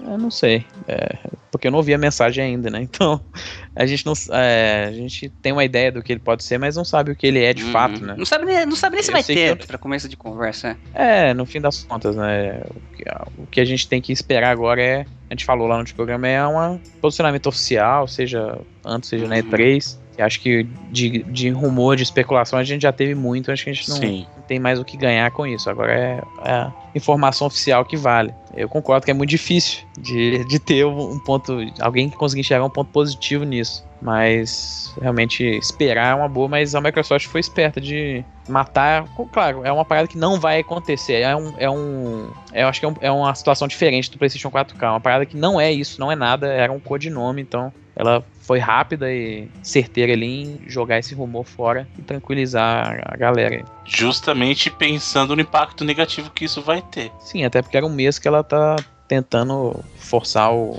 eu, Xbox de se dar bem aí, de vencer o NP. Eu vou, então, eu vou fazer uma, uma aposta aqui. Eu acho, acho, de que daqui para os meses da E3, em pelo menos dois meses, a, a, a Microsoft vai passar a Sony em vendas por causa do efeito negativo dessa especulação do, do não Play 4K. Não duvido, não, não duvido. É, a gente vai ter até E3, vai ter março, março, abril e, e maio, e aí o, o de maio é, é, provável que saia perto da E3, do, ou logo uhum. depois da E3 ou durante a E3. Então é março e abril aí que a gente vai ter antes das conferências aí. Eu também não, não duvido. Os dois não sei, mas pelo menos. Um mês, né? É, mês eu acho, porque a Microsoft está muito forte no marketing dela e pô, baixou o preço para 299 dólares lá nos Estados Unidos o, o console, né? Tem o Quantum Break. Não, mas não é nem por isso, eu tô falando do efeito mas do Play isso, 4, da especulação sim, do Play 4K mesmo. adiciona isso com micro, o foco da Microsoft em realmente tentar ganhar esses meses, até porque o, o, Xbox One vinha caindo mês, ano a ano, né? Se você comparar janeiro e fevereiro, ele caiu de vendas comparado com o ano passado. Então ela veio agressiva aí para poder tentar aumentar as vendas. E aí se adiciona esse tipo de rumor que é, com certeza machuca o, a venda do console atual, se, se você tem um rumor de console futuro. É, por mais que muita gente queira falar que não, que não machuca muito, um impacto negativo mínimo tem e isso pode fazer a diferença, né? Sabe que às vezes a diferença hum. não é tão grande dos dois Sim. consoles. Eu, eu, concordo com você aí, não sei os dois, mas pelo menos um é. Que foi um dos meses que ela ganhou no ano passado, ela ganhou em, em abril, então não duvido não. Pois é, e aí para encerrar um momentinho de especulação aí que o pessoal gosta, Pô, que, inclusive, que, que, inclusive tá amarrado, de novo, isso aqui não é notícia, isso aqui a gente vai discutir um possível leak que na verdade é uma especulação, que também tá amarrado de um certo modo com um Play 4K, Sim. porque o jogo que a gente vai falar agora foi um dos que se teve o rumor de que ah, vai ser o, o, o jogo o propaganda, o showcase é. do que o Play 4K pode fazer. Vazou aí supostamente essa semana alguma vazaram, na verdade, porque não foi só uma, foram várias imagens, né, através do usuário lá, o Shinobi602, imagens do que seriam possivelmente, possivelmente, concepts de God of War 4, tá? Só que o, o que que tem de diferente? Tá, até aí tudo bem, tá? Vazou concept de God of War 4. O que chama atenção foi o conteúdo dessas imagens que dariam a entender que as referências usadas ali serão referências da mitologia nórdica. Opa, finalmente. Que é aquele rumor lá da. Que era, na verdade, a ideia do David Jeff, né? Que, que é a, a aposta de todo, de todo mundo, praticamente. Sim. Exatamente. Não, a gente até falou lá. No, eu, eu falei que eu não falei que ia ser, mas eu gostaria muito de ver justamente a ideia do David Jeff executada, que é levar. Bom, ele já matou Spoiler, gente, desculpa se você não jogou, jogou ele God of War. Todo, Bruno, mas é um cara, todo mundo, é um, tem.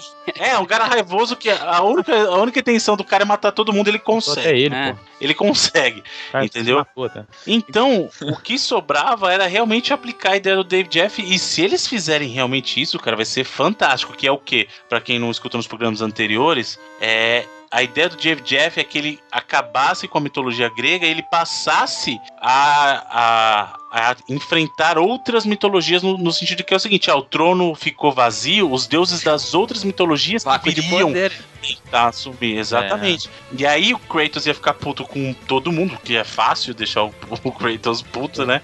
E ia pegar e descer a porrada nos deuses de outras mitologias, egípcia, nórdica. Então, se realmente enveredar por isso, é uma coisa fantástica. Eu realmente torço é, que... para que seja verdade. Também acho que seria foda, até porque cria uma. Pelas imagens, conceito que vazaram. Aliás, o, o Shinobi, que é um cara lá que. Conhecido Certificado por, lá. É, né? ele é, tá lá no NeoGaf também, e ele é um cara conhecido por, por ter conexões assim, tem muitas amizades dentro da indústria. Não foi, é engraçado que não foi ele que vazou as fotos, mas ele vazou exatamente falando que ele falou, comentou que a temática seria nórdica e as fotos foi separado por um, um, site que apareceu até na época lá do Pokémon Sun and Moon lá, o Lua e Sol lá, que ele que era um site pequeno, bem pequeno até que chamava Nerd Leaks. E esse, esse site ele invadiu o portfólio de um artista lá que é um cara até bem novo, assim, que ele fez freelancer pra Santa Mônica. Ele garoteou, é um cara que tem, tipo, acho que 20 anos, assim, ele é bem novo mesmo.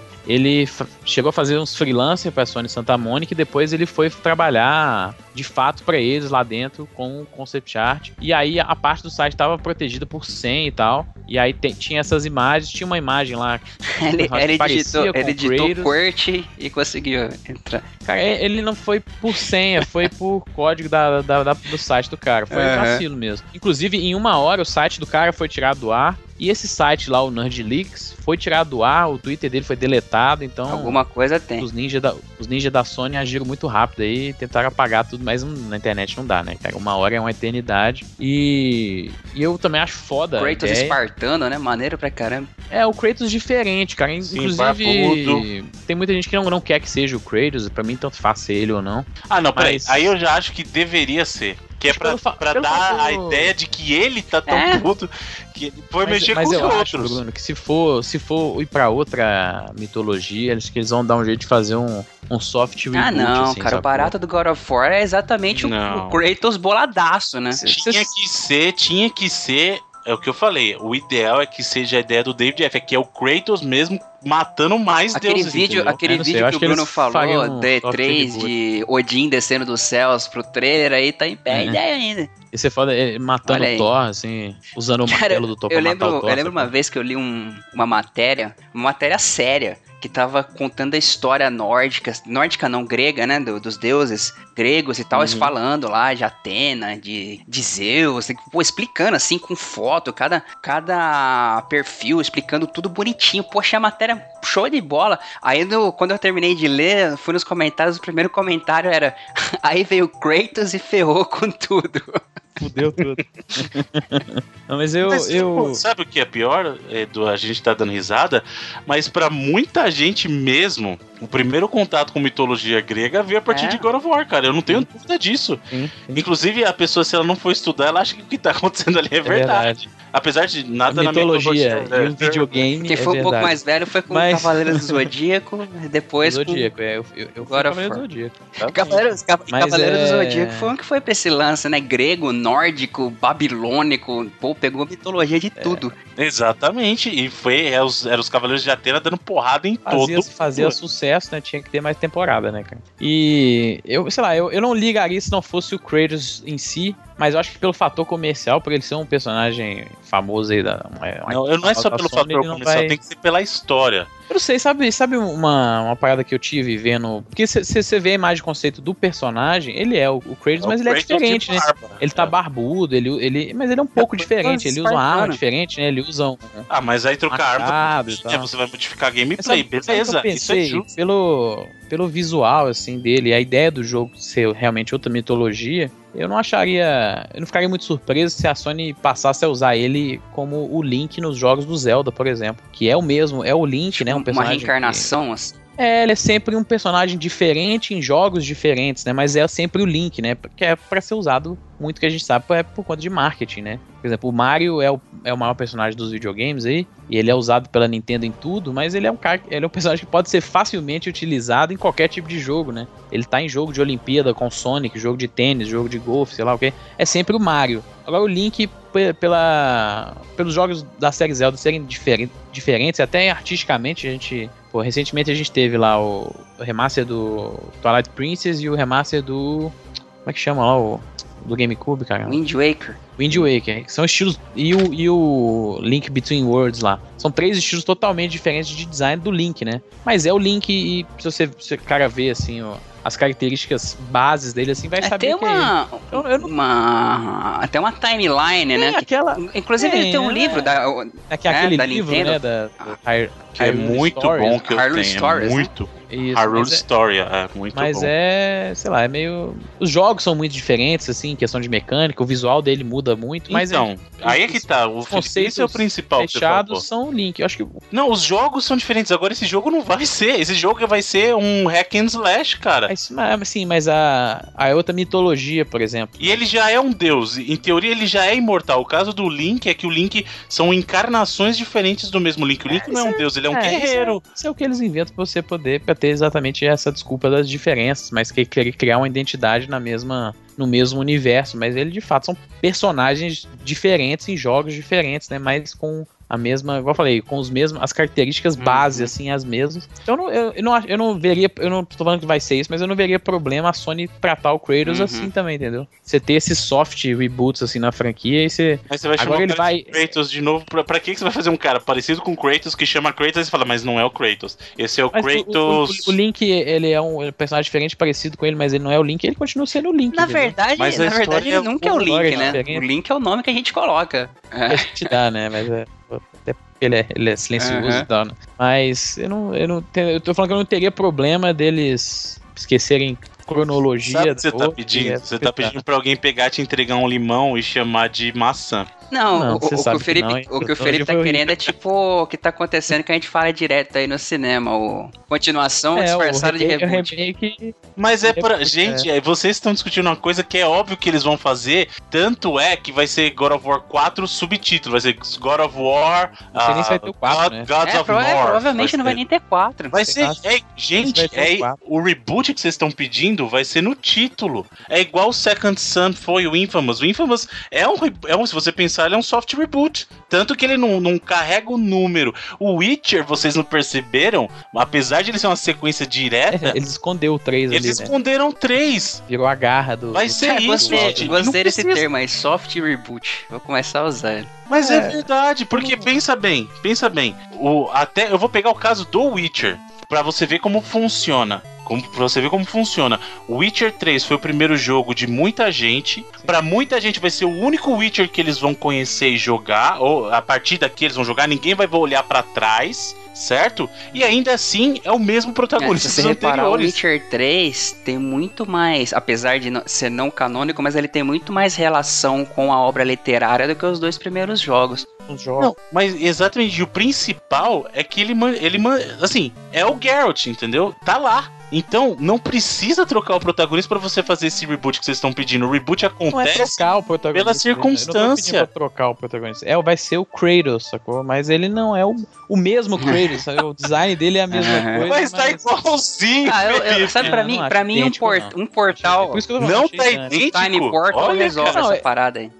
Olha, não, gente, pera. É, não. Ele, ele tem os elementos base, sacou? Do, do Crazy, só que ele tem uma barba, ele é um, ele é um pouco mais parrudo. Ele assim, parece ele é um- o. A ele- pessoa não pode malhar. A pessoa não pode. Ah, eu acho que ele é mais parrudo que é por conta da. Não, ele- A pessoa não pode. não, o arquétipo pode dele malhar. do corpo dele é um pouco diferente, sim. Cara, as que é tatuagens conta são da- idênticas. Que é, a, que é, a, que é a base, sacou? A base do Link é a roupa É. verde, o cabelo louro, sacou? É, Nem sempre que o cabelo dele no Super NES não é loiro. é, isso é o defeito, não é defeito, né? Mas é coisa de, de hardware, né? Olha, não, sério, sério, vai ter- o link aí no post que o próprio Felipe vai colocar de castigo pra ele aprender. Olha essa foto pra mim. Fala que não é o Kratos, cara. Não, do A Kratos. cor, o, a cor, é o link do Kratos. vai ter, ó, é a cor da pele, a tatuagem. A única Tatuagem coisa. são a mesma coisa e tal. Eles mas colocaram a barba só. Ele é um Kratos envelhecido. E ele, como ele é, um- ele é um. Kratos mais visual nórdico. eu, eu achei, eu achei É o- maneiro esse, esse estilo lenhador aí do Kratos. Achei também. É, Ele, ele é exatamente, ele é o Kratos lenhador. Igual Mas o- quer dizer que, Link é você achou. Ele passou esse tempo todo se preparando, cara. Ele Deixou ficou a barba lutando, lutando. crescer. Mas é verdade. Passou Pegou aquele a arma mais parecida que ele achou com um martelo. É, pegou a arma mais parecida que ele achou com um martelo, que era Não, um pegou, não, ele fez. É, É, mas é. É 3, né? Uhum. Isso é certeza. O que vai falar disso aí na E3 Eu ainda é boto fé no trailer do Bruno, do céu se abrindo e Odin descendo. Sim, mas tem, tem que ser assim. E ele, É. puto, Eu quero matar o Thor com o martelo Olha aí. do Thor, sacou? Fazer- na é. cara dele. Tipo assim, enfiar ele dentro dele e sacar os raios, sacou? E explodir ele inteiro. Assim, Olha aí. É foda. Então a gente vai. Acho Mas que a gente vai ver na Kratos. E3 e. É o Kratos. É, mas você não entende, é, é- é o, ainda é o Kratos, mas como o Edu falou, a minha nova palavra é o soft reboot, que é o remake. Mas você entende que funciona mesmo se for Ah, o mesmo Kratos? Sim, não tem problema, não, não tem nenhum problema. Eu, pra- mim, tanto faz quem seja. God of War pra mim Peraí, é o deixa, eu- deixa eu combate, perguntar um é o, negócio. é o set Vocês inventaram esse termo puzzles. mesmo? Ele surgiu agora ou ele já existia? Não, acho que ele existe, o soft É, porque senão existe veio muito a calhar. Parabéns. Vocês É, acho que ele, eles é bem provável que ele exista. É, e, sei lá, não sei se lançaria esse ano ainda. Acho que pela, Não, lançar esse ano, não. Pelo histórico de, de God of War, eu não duvidaria nem que ele seja, fosse no começo do ano que vem, assim, né? Não, o 3 foi 2010, né? É, Quase Ascension. 2000. Foi, foi, foi naquele março ali, o Ascension foi mais ou menos isso também. Não duvidaria que ele fosse essa janela aí de com... que é o que um Uncharted era pra ter sido, né? Se não tivesse adiado ali da- do primeiro quarto do ano. Eu acho que vai depender se ele é ou não um jogo desse PS4K fajuto aí. Porque se PS4K for, é só lançaria- 2018, não. O PS4K lançaria nesse, nessa janela de começo do, do Q1 2017. Eu acho que isso canibaliza as vendas do VR. Se a Sony fizer isso, O VR, o VR vem Em antes, né? então, É, mas tem gente- vai- não vai vender Não, no tem gente Natal. Não vai vender especulando no que Natal. vai vir junto, em outubro. Tem gente dizendo que já tá pra. É, o, Cara, o eu, isso é um tiro no pé tão grande. Se for isso, é, a Sony tá mais Também doida acho. ainda do que eu imaginava. Sabe? Eu acho que você, você jogar dois hardwares assim ao mesmo tempo é concorrer com você mesmo, né? Ninguém quer isso. Exatamente. É você Isso tá tirando assim. Alguém vai ter que escolher onde investir os 400 dólares. Sim. Ou vai ser no VR, ou vai ser no. Se eu tivesse escolhendo, não teria nem 4K. dúvida. Até porque se tiver um Play 4K, eu não vou comprar ele independente de quando ele sair. Mas eu, eu estarei ele pra 2017, não pra, pra esse ano ainda. Não, esse ano eu acho pouco provável. Muito É. bem, senhores. Aí acabou a sessão de especulação. O que nos leva, senhor Felipe, para de querer zoar o nosso God of War aí com as suas Não nada, mano. E Vai mudar fale- nada se for isso ou não. Vai mudar sim. Tem que Vai ser o próprio Kratos que ele É. tá puto. se- Senão ele não vai estar tão puto. Ele tem Eu que tô tá... imaginando esse Kratos falando This is Sparta, sabe? Não, mano, ele tá, ele tá puto, tem, sei lá, umas. Exatamente. sei lá, Agora imagina 40 o tão horas já. Então, então, imagina o tão puto que ele já não tá nessa época. Assim, tem que terminar, na hora que ele tiver na mitologia É muita egípcia raiva lá, acumulada. ele tem É, que estar, tô tipo, louco. vermelho de raiva, mano. Ele tem que virar o Hulk lá, entendeu? Tipo, ele tem que acumular essa raiva toda. É, pra mim, o importante é os set pieces, o visual, que seria muito foda, que modificaria bem, assim, porque a gente tá, que é o que a gente tá acostumado, né? Seria uma parada até mais colorida, né? Se for essa da Eu acho que mitologia não, nórdica. né? Porque É, pela concept art, só são- Valhalla. É, a, resto a é Bifrost, gelo. a, Gelo? Ai, não, a, ela é A Bifrost é de arco-íris. arco-íris, pô. A, Não, a- mas ela liga, ela faz a conexão pra Valhalla, faz não é? conexão entre os É, nove o- reinos, né? a- Pô, tipo- tem a Eve Brasil lá, que é a árvore, né? Ela é uma eu, eu não manjo. Eu Isso. acho que, ó, o tom predominante vai ser branco e azul. Cara, é pou- gelo. pouca coisa É que eu gelo. sei de mitologia Seria nórdica eu aprendi também, com a? Marvel e com o Cavaleiros do Zodíaco. Então você, você vê o nível de conhecimento não, não é. Ou seja, ou seja, eu sou um É. especialista. Mas, pô, se, esses visuais, assim, não acho que vai ser o visual da Marvel lá com Asgard e aquelas paradas, acho que é muito. Mas eu acho que seria mais colorido do que a paleta do, histórica do- dos outros God of War. É uma paleta diferente, né? um visual diferente, acho que faz muito bem pra franquia. Muito bem, então aproveita o visual diferente e nos traga os lançamentos da semana, por favor, Sr. Felipe. Semana pouca coisa, mas tem uma- umas paradas interessantes aí. É, em multiplataforma saiu o Dirt Rally, que é um jogo de rally que já saiu para PC, foi muito bem recebido no PC e nos consoles também. Roda aí 1080p, 60 FPS, tanto no Play 4 quanto no Xbox One, sai no dia 5 de abril. Sai um jogo que chama Stickbold, a Dodgeball Adventure, que é um jogo de dodgeball, de Olha queimada, aí. né?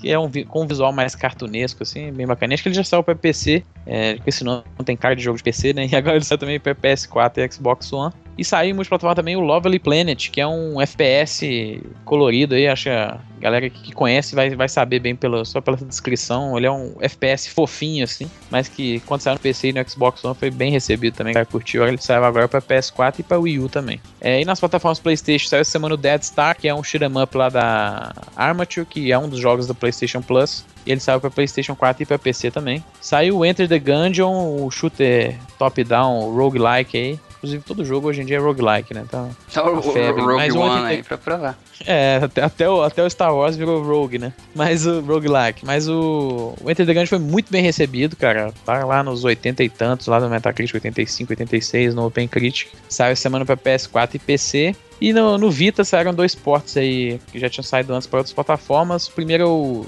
Assassin's Creed Chronicles Trilogy Pack, que é o Assassin's Creed lá, Chronicles Rússia, Índia e China. Saiu o port dele pro Vita. E também o port do Schoolgirls Second Encore, que é um jogo de luta 2D. A galera curte muito, que já tinha saído. Já saiu pra Play 4, Xbox One, pra PC. E agora saiu pro Vita. É, nas plataformas da Microsoft, o maior lançamento da semana é o Quantum Break. Saiu pra Xbox One e pra PC. Com port meio. Tem a galera, tem a galera reclamando que o port tá ou idêntico ou até inferior ao, ao jogo do One no PC. É, é, é engraçado que no Xbox One ele é um dos jogos que roda até a 720p 30 fps, né? Ele não roda a 1080 e 720 é uma resolução que é comum da última geração, mas é uma resolução dinâmica aí por conta de da tecnologia que a Remedy usa. Você não, o jogo é muito bem feito, né? Muito bonito, muito detalhado, mesmo rodando no 720p, porque é uma opção tecnológica que a Remedy faz aí de resolução, resolução dinâmica, de física de partícula que ela usa, então ela usou 720, mas e no PC, por exemplo, o jogo não tem nenhuma opção de sair, saca? O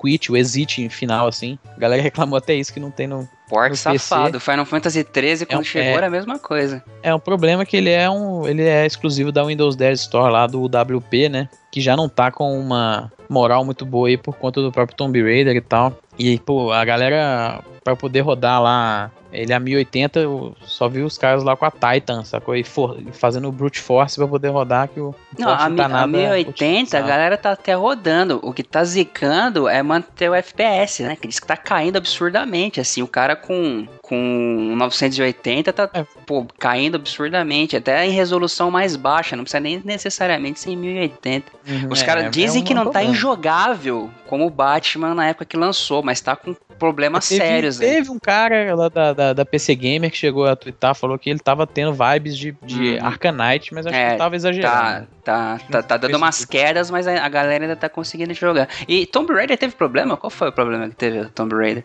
No, na Windows 10 Store, né? Não na Steam, né? A versão do Steam. Ah, era- tá, aquele negócio da, da tela. Tá, tô lembrando. Uhum. É, entendeu? É. Porque, porque o Quantum Break só tem na Windows 10 Store, né? Ele não tem na Steam. A versão da Steam da, do Tomb Raider não tinha problema nenhum, era o port da Nixis lá. que Cara, é, é engraçado que essa semana eu baixei só rapidamente o Killer Instinct pra, pra jogar e tá, pô, tá redondinho, tá show de bola, cara.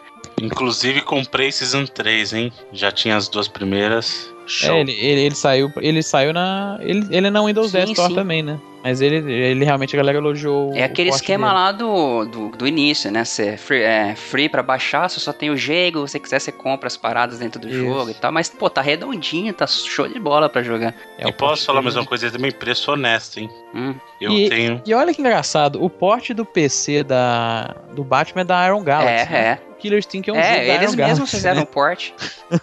E- não, não, é, eles desenvolveram e, e fizeram pro PC também, é curioso, né? É, e também para Xbox One saiu um jogo que chama Sterden, que é um shoot 'em up. E por último, um jogo que eu achei muito bizarro, que chama Letter Quest Grimm's Journey. O jogo já saiu para PC e saiu agora para Xbox One. Que ele é um RPG, só que os elementos de ataque dele misturam com Scrabble, sabe? Aquele jogo da, de formar as Letter palavras lá. Quest? Então, Eu pensei naquele achei bem filme O. Mensageiro, do Kevin Costa. é um bom filme. Mas é, não sei se o jogo é bom também não, mas eu achei curioso aí. E pra... Saiu essa semana o Kingdom Hearts Unchained Shi, né? O X lá que o Bruno falou, eu acho que ele é pronunciado Shi. A gente comentou sobre o jogo que saiu pra iOS e Android. E no PC com o lançamento do... do Só uma coisa, Vive. só uma coisa, por favor. Diga. Você já percebe que o produto não é bom, porque o nome tá assim, ó. Tem que explicar, né? Kingdom Hearts Unchained. Ah, tá. Eu acho que é porque é a... Não sei se é do alfabeto É. grego, não. Tá na-. Tá na plataforma móvel? Xiii. E com o lançamento do, do HTC Vive, aí tiveram vários jogos, só que o, acho que o grande destaque é o Job Simulator. Caraca. Se o grande destaque de é. Job Simulator, chefe, Pra você que chega em casa e fica com saudade a de gente tá trabalhar. com sérios problemas. É um jogo que já, já faz parte do, do, do canon do Reload, aqui do folclore do Reload. E ele foi lançado essa semana. É, os jogos, assim, no, no geral, a galera recebeu bem, assim, as notas de, de jogos de. Não só do Vive, mas do próprio Rift, do Oculus, na semana, duas semanas atrás. Foram medianos, Engraçado assim, é, dependendo Muitos do deles jogo. nem tem cara de jogo, tem cara de experiência mesmo. Muita coisa de tech É? demo, é, é. Realmente. Ah, mas tá engatinhando, é o começo ainda, né, sim, gente? Calma. sim. A Sonic se deu bem, vai, vai poder ver todo como que os lançamentos vão seguir, né? Questão de demanda, os caras não. Esse É, foi um problema. Os caras realmente não conseguiram enviar os headsets. Você é- consegue colocar no- nos links aí, Felipe, o vídeo que tá rolando na Steam? É coisinha simples, o cara fritando ovo. ah, Tem um outro com a, a, a moça brincando com o cachorrinho, jogando, assim, o cachorrinho virtual, sabe? Não nada muito complexo. O- os caras lá do Giant Bomb, eles fizeram dois streamings pra cada lançamento. Eles jogaram até muita coisa, assim, mas é. Os streams até grandes, de 10 horas, assim. Mas é realmente é muita cara de tech demo ainda, né? Isso não é exclusividade deles, não. O PlayStation VR tem muitos jogos que a gente vê lá que Sim. eles são mais tech demos também. Acho que o. Mas é uma parada de ser o early adopter, né? Você, ainda mais. Você ser early adopter de consoles, por exemplo, é uma parada que geralmente não é muito recomendado porque tem pouca coisa. Os caras estão experimentando. Com a tecnologia nova que é o VR, é esse, esse escopo de experimentação vai se expandir, né? Mas. Tá aí, né, cara? Os headsets estão no mercado oficialmente. Começou a era do VR comercial aí. Vamos ver o que, que vai dar. Mas a semana dos lançamentos foi isso. Muito bem, senhores. Querem comentar brevemente sobre o que jogaram essa semana? Então, Tem alguma coisa pra Ah, eu já comentei aí? que eu joguei Ah, o. Killer Instinct e. Pô, tá, essa- ultimamente, devo confessar aos senhores que a, a atual crise financeira está batendo forte. Então, pra comprar jogo novo tá complicado. Eu tô revendo aqui minha, meu backlog gigante, finalmente, né, cara? Uma das vantagens da crise financeira. Exatamente. Cara, mas não, mas tá bravo mesmo. Eu cortei tudo, bicho. Só sobreviveu a Netflix. O resto. Aí você é, não tem como. o resto né? foi Mas eu, eu também, essa semana eu fiquei doente aí, não joguei nada novo. Peguei pra jogar coisa antiga. Ah, mas também, eu, falando em coisa antiga, eu tive rejogando o Arkham Asylum e continua um jogo excelente, obra-prima da série Sim. Arkham, independente dos outros jogos Olha. terem um escopo muito maior, né, muito mais opções. Eu acho que o, o Arkham Asylum é sensacional, cara. Sabe o que é melhor do Hum. Asylum? Não tem carro. O melhor são os, os segmentos lá do, dos Pô, é assustador demais, né?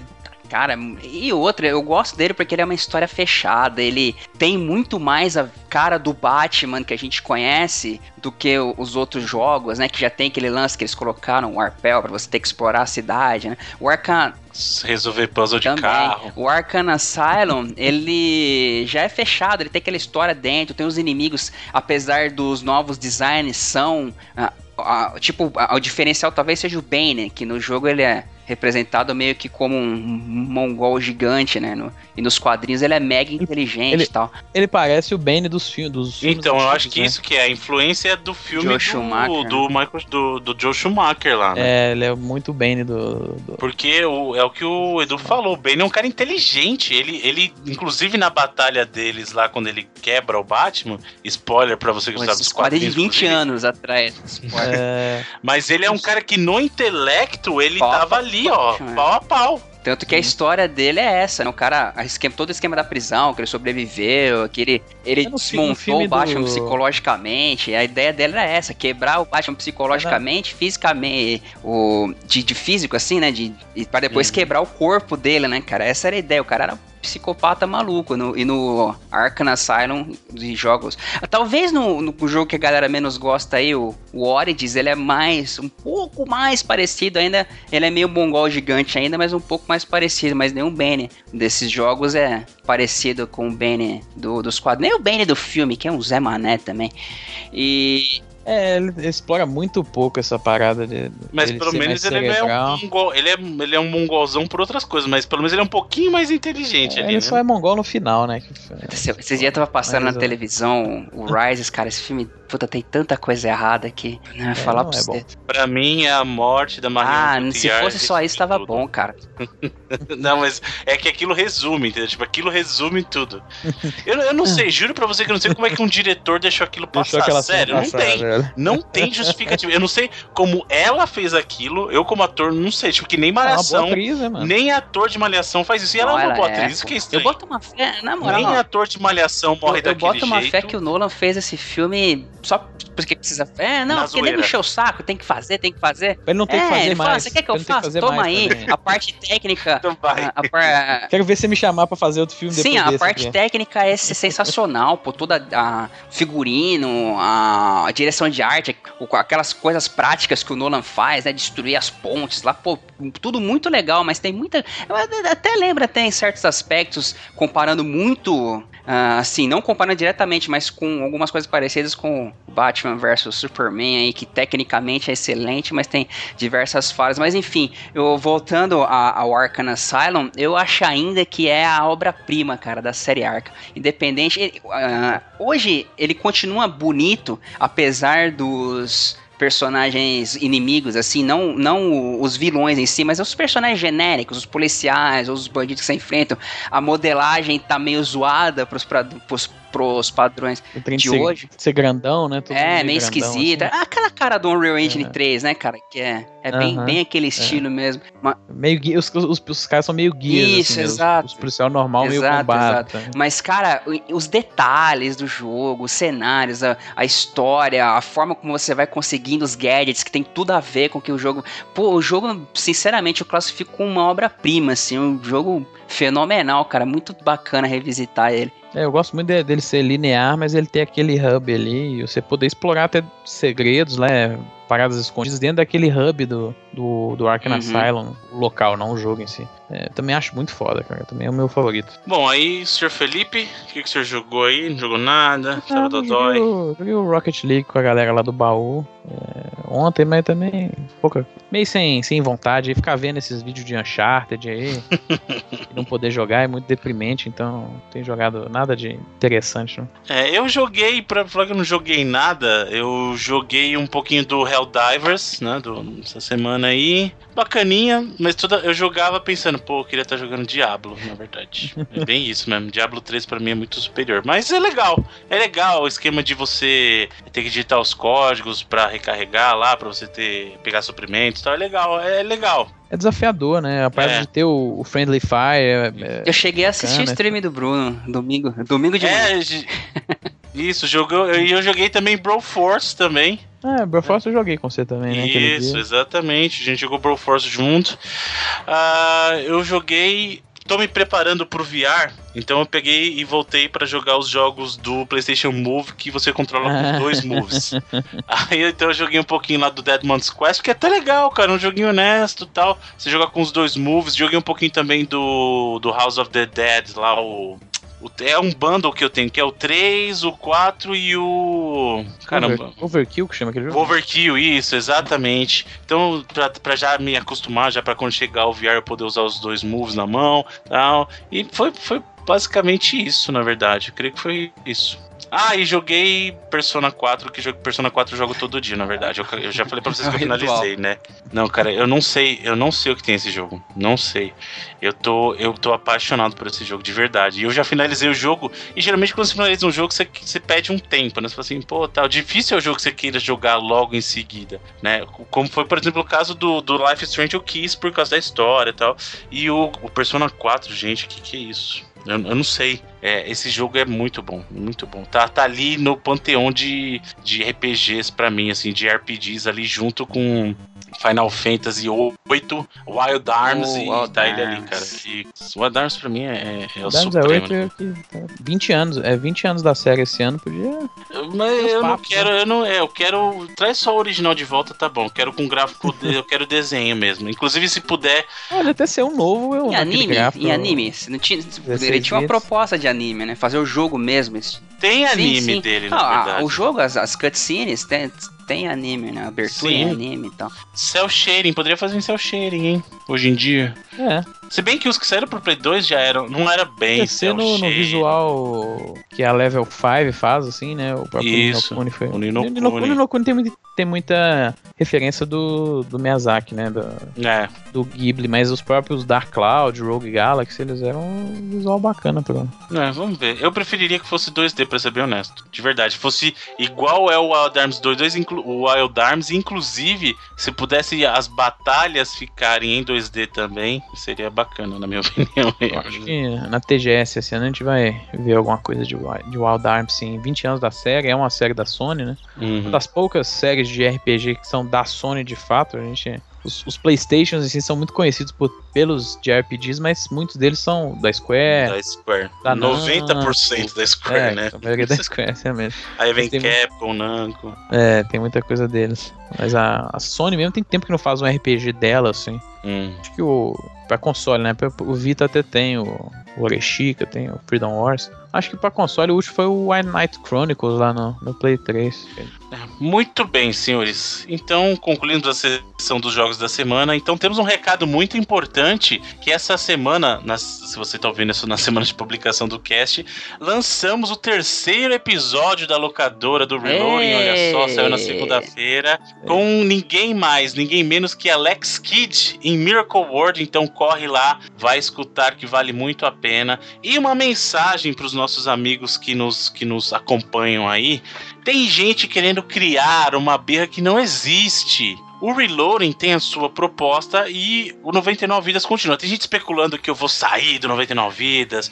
O Bruno tá, tá criando dissidência, ele tá querendo é. sair, não sei o que. Não tem nada disso, gente. O, o Reloading ele existe com uma proposta que é trazer informação para vocês toda semana. O Locadora do Reloading surgiu, na verdade, como um spin-off de um quadro que já existia no próprio Reloading. E a pegada do Reloading é outra, é totalmente diferente do que 99 Vidas tem. Eles não são concorrentes, eles são, pense neles como Exato. complementos. Você não tem que escutar um programa em vez do outro, você tem que escutar um programa em complemento ao outro.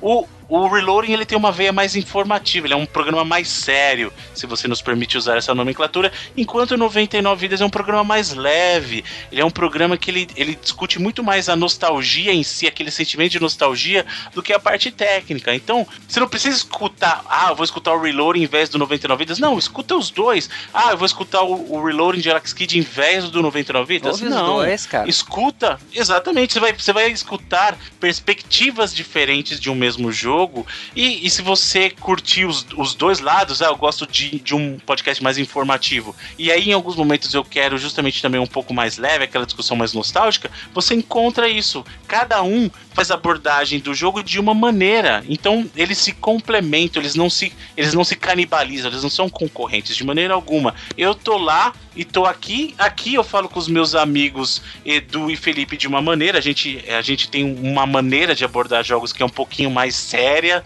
digamos assim. A gente, às vezes dá uma palhaçadinha. Esse programa hoje, no hoje tá geral, tá demais, cara. Hoje, hoje tá. tá no bom. geral, a gente é um pouquinho mais sério, mais informativo. E lá no, lá no 99 Vidas eu gravo o programa com Juras, com o Evandro e com o Easy, numa outra pegada, aquela pegada mais nostálgica, aquele sentimento. A gente evoca mais o sentimento, digamos assim, do que a informação a bruta. Né? Então vocês são duas abordagens e ambas diferentes. se complementam. Né? É, a gente, está dizendo, uh, dizendo isso até porque surgiram comentários quanto a locadora, alguns comentários até maldosos aí da galera querendo comparar, como o Bruno disse, querendo fazer dissidência. Não tem nada disso, cara. Uma que nós somos todos amigos e estamos aí para complementar, estamos aí para somar, não como os, utilizando a própria frase que o Phil Spencer usou uns tempos atrás, não estamos aqui para criar parede né? Para ninguém. Né? O Bruno mesmo disse, um programa complementa o outro e somos todos parte da mesma família, né? Porque tem um, um, uma, por exemplo, locadora falando do Alex Kidd, teve um 99 vidas falando do Alex Kidd, que você tem que dizer, ah, não, mas que é remake, é coisa assim. Não, cara,